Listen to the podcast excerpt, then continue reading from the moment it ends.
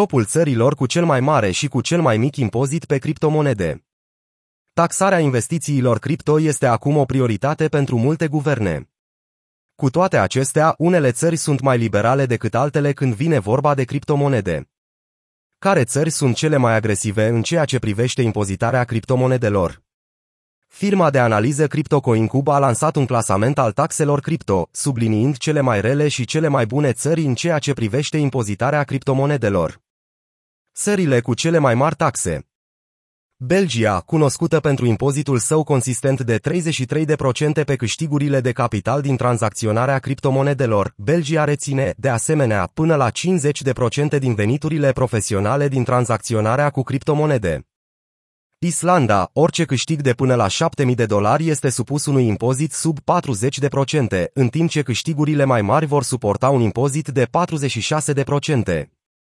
Israel, Israelul nu acordă niciuna dintre scutirile obișnuite pentru câștigurile din criptomonede care se aplică câștigurilor valutare normale.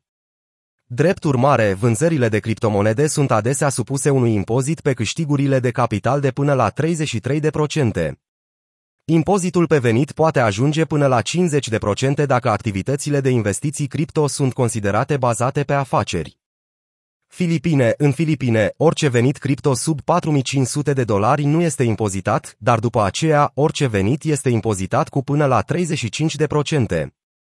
Guvernul țării a discutat de asemenea noi taxe pe cripto până în 2024, ridicând îngrijorarea că țara ar putea urma exemplul Indiei și ar putea impune o taxă fixă de 30% pe toate veniturile cripto.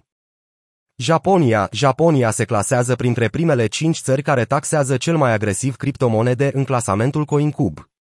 Țara are un sistem de impozitare progresivă asupra veniturilor care sunt considerate venituri diverse. Cotele de impozitare variază de la 5% la 45% în funcție de valoarea profitului brut. Printre alte economii stricte privind criptomonedele, CoinCube a menționat și țări precum India, a, Austria, Statele Unite, Norvegia, Danemarca și Franța.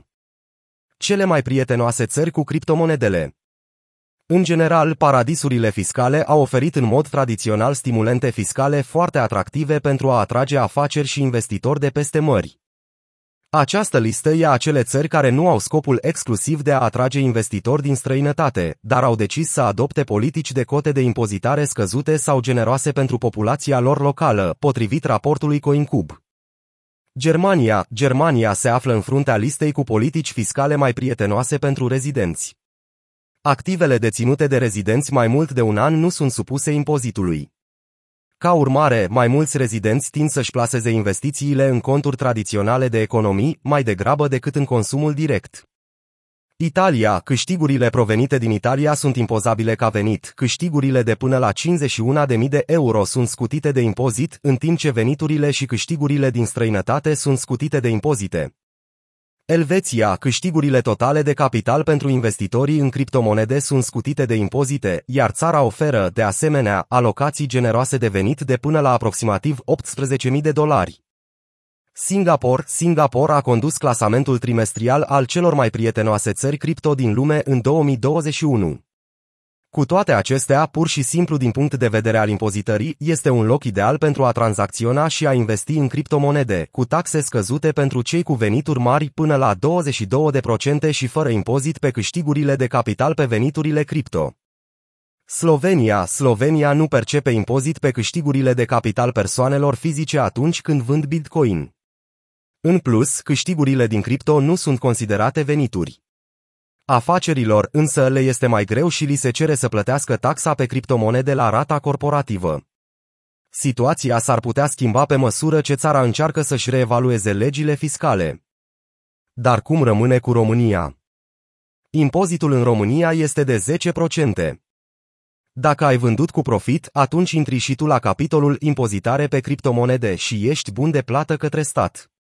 Câștigul sub nivelul a 200 lei, tranzacție nu se impozitează cu condiția ca totalul câștigurilor într-un an fiscal să nu depășească nivelul de 600 lei.